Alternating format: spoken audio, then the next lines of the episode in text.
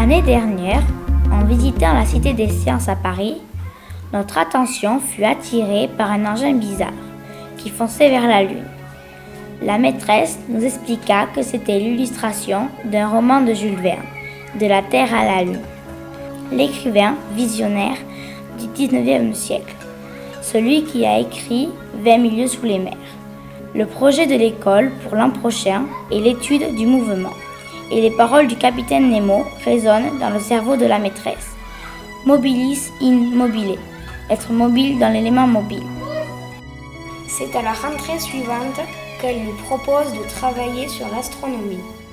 Elle avait vu nos yeux briller d'intérêt pour ce sujet. Jules Verne est le mouvement dans sa plus grande dimension, celui de l'univers entrait ainsi dans notre classe et dans nos têtes.